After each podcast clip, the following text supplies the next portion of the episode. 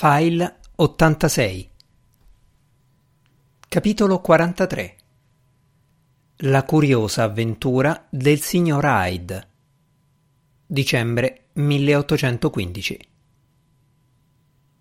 Una mattina della prima settimana di dicembre Jeremy bussò alla porta della biblioteca di Strange a Ashfair House e informò il padrone che il signor Hyde lo pregava di concedergli pochi minuti.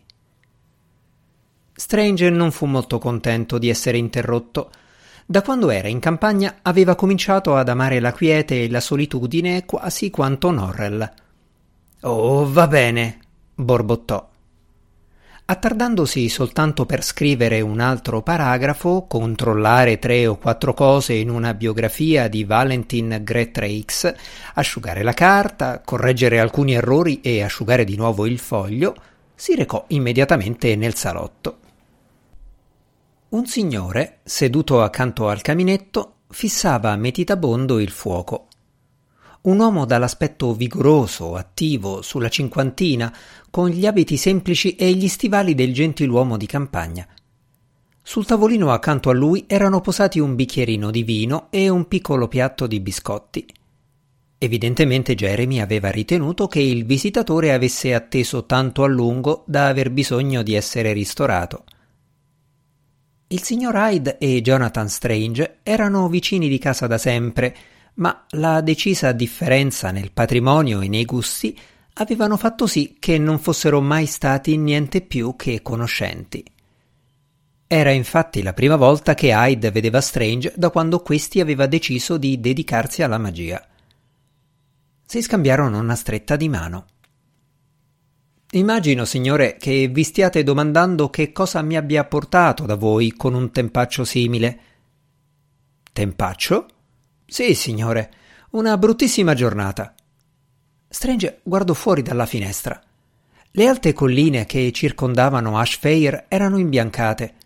Ogni ramo, ogni ramoscello portava il suo carico di neve e l'aria stessa sembrava bianca a causa del gelo e della bruma. Eh, già già, non me ne ero accorto. Non esco di casa da domenica. Il vostro valletto mi dice che siete molto impegnato con i vostri studi e vi chiedo scusa per avervi interrotto, ma devo dirvi qualcosa che non può aspettare più a lungo. Oh, non è necessaria nessuna spiegazione. E come sta. Strange cercò di ricordare se il signor Hyde avesse una moglie o figli, fratelli, sorelle, amici ma scoprì di non avere nessuna informazione sull'argomento. La vostra fattoria, terminò. Ricordo che si trova a Aston. È più vicina a Clambury. Clambury, sì. Va tutto bene per me, signor Strange, a parte una cosa che. una cosa che mi ha turbato, accaduta tre giorni fa. Da quel momento non ho fatto che domandarmi se fosse il caso di parlarne con voi. Ho chiesto il parere dei miei amici e di mia moglie e sono stati tutti d'accordo nel dire che vi avrei dovuto riferire ciò che ho visto. Tre giorni fa mi sono dovuto recare sul lato gallese del confine per incontrarmi con David Evans. Lo conoscete, non è vero, signore? Lo conosco di vista, ma non ho mai parlato con lui. Credo che lo conosca Ford. Ford era l'amministratore delle tenute di Strange. Beh, signore, verso le due David Evans e io avevamo terminato ed ero ansioso di tornare a casa. La neve era alta e le strade tra qui e Lamfair Waterdine erano pessime.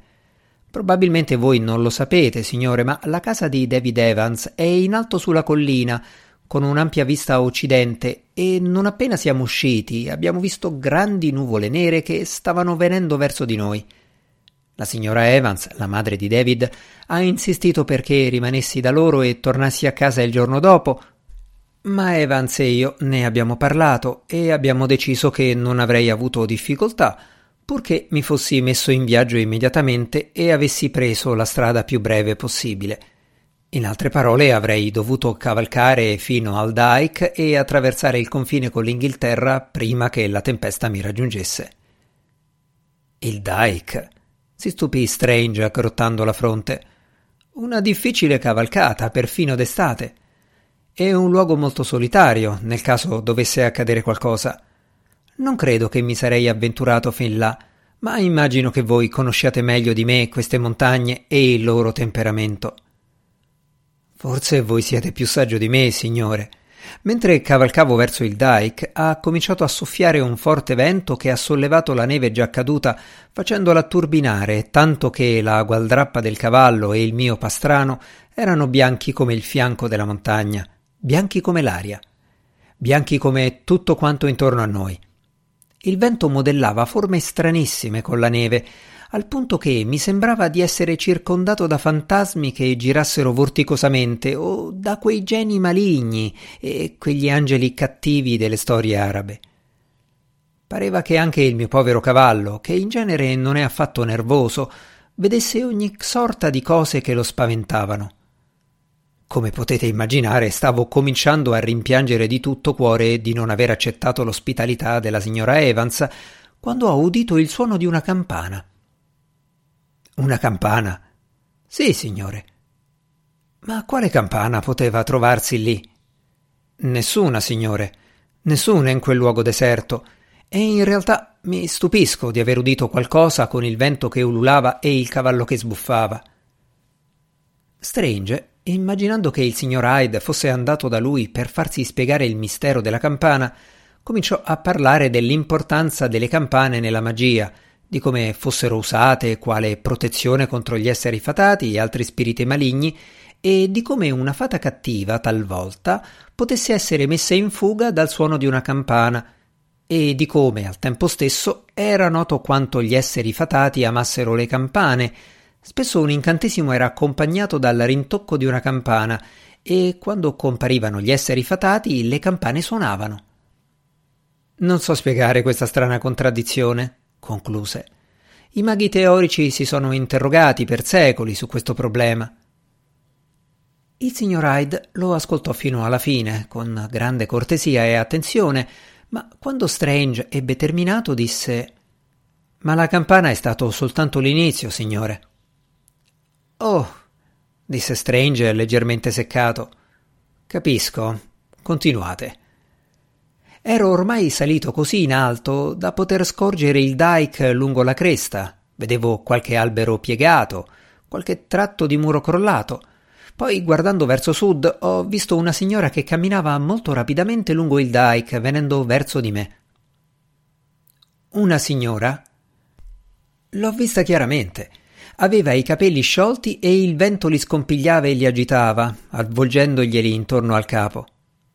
Hyde mostrò con i gesti il modo in cui i capelli della signora avevano danzato nel turbine di neve. Credo di averla chiamata. So che ha girato la testa e mi ha guardato, ma non si è fermata e non ha nemmeno rallentato il passo. Si è voltata di nuovo e ha continuato a camminare lungo il dike tra i vortici di neve. Indossava solo un abito nero, nessuno scialle, nessuna mantella di pelliccia. E io ho avuto paura per lei, molta paura. Ho pensato che le fosse capitato un terribile incidente e così ho spronato il cavallo su per la salita, costringendo la povera creatura ad avanzare più in fretta che poteva. Ho cercato di non perdere mai di vista la donna, ma il vento mi soffiava la neve negli occhi e quando ho raggiunto il dike la signora non si vedeva più. Così ho cavalcato avanti e indietro lungo il dike, ho cercato dappertutto e mi sono sgolato a furia di gridare. Ero sicuro che fosse caduta dietro un mucchio di pietre o di neve, o che fosse inciampata in una trappola per conigli, o che fosse stata portata via dalla persona che le aveva fatto il danno. Il danno? Beh, signore, avevo pensato che fosse stata portata fino al Daek da qualcuno animato da cattive intenzioni. Si sentono raccontare cose tanto terribili di questi tempi. Conoscete quella signora? Sì. Chi era? La signora Strange. Un momento di silenzio. Ma non è possibile, disse alla fine Strange perplesso. Signor Hyde, se fosse accaduto qualcosa di inquietante alla signora Strange, credo che ne sarei stato informato. Non vivo rinchiuso nella mia biblioteca fino a questo punto. Mi dispiace, signor Hyde, ma siete in errore. Chiunque fosse quella povera donna, non era la signora Strange. Il signor Hyde scosse la testa.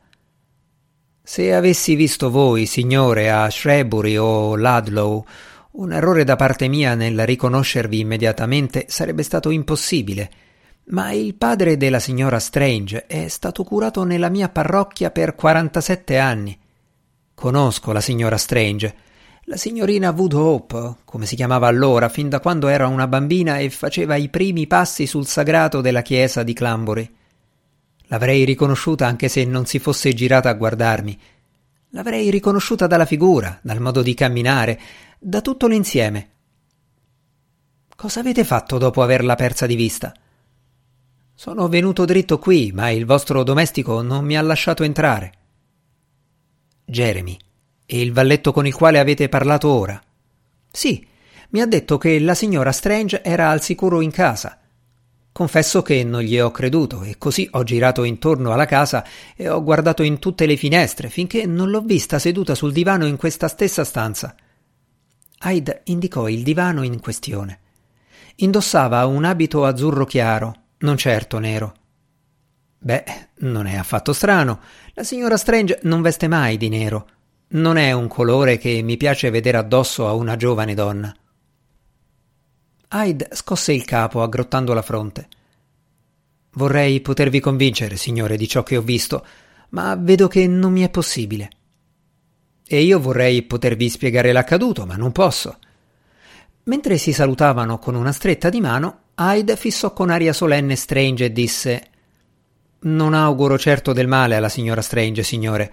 Nessuno potrebbe essere più felice di me che non le sia accaduto nulla.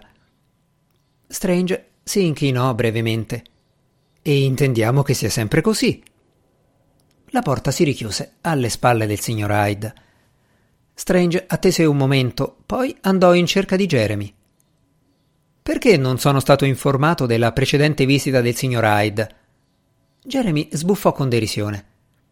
Credo di essere in grado di capire quando non è il caso di disturbarvi con certe sciocchezze, signore dame vestite di nero che passeggiano in una tempesta di neve. Spero che non siate stato sgarbato con lui. Io, signore? No, davvero. Forse aveva bevuto. Sì, probabilmente è così. Probabilmente avrà festeggiato con David Evans la conclusione felice del loro affare. Jeremy aggrottò la fronte. Non credo, signore. David Evans è un predicatore metodista. Oh, beh, sì, capisco. E in verità non sembra un'allucinazione prodotta dall'ubriachezza. Ricorda più la specie di visioni che si potrebbero avere assumendo oppio dopo aver letto un libro della signora Radcliffe. La visita del signor Hyde aveva turbato Strange, il quale scoprì che il pensiero di Arabella, perfino di un'Arabella ideale, immaginaria, che vagava nella neve tra le montagne, era oltremodo inquietante. Non poteva fare a meno di pensare a sua madre che aveva cominciato a girovagare tra quelle stesse montagne per sfuggire all'infelicità di un matrimonio sbagliato e che si era ammalata per aver preso freddo durante un temporale, malattia che aveva causato la sua morte. Quella sera a cena disse ad Arabella Oggi ho visto John Hyde. Ha creduto di averti visto camminare sul dike martedì scorso, nel mezzo di una bufera di neve. No, sì. Poveretto. Deve essere stato davvero sorpreso. Credo di sì. Di sicuro andrò a far visita a lui e a sua moglie quando Harry sarà qui. A quanto pare intendi far visita a tutti nello Shropshire quando Harry sarà qui, osservò Strange. Spero che non ne resterai delusa. Delusa? Che intendi dire? Soltanto che il tempo è pessimo. Allora dirò a Harris di guidare lentamente e facendo attenzione. Ma lo farebbe comunque, e Starling è un cavallo molto tranquillo. Occorre una gran quantità di neve e di ghiaccio per spaventare Starling. Non si lascia intimorire facilmente.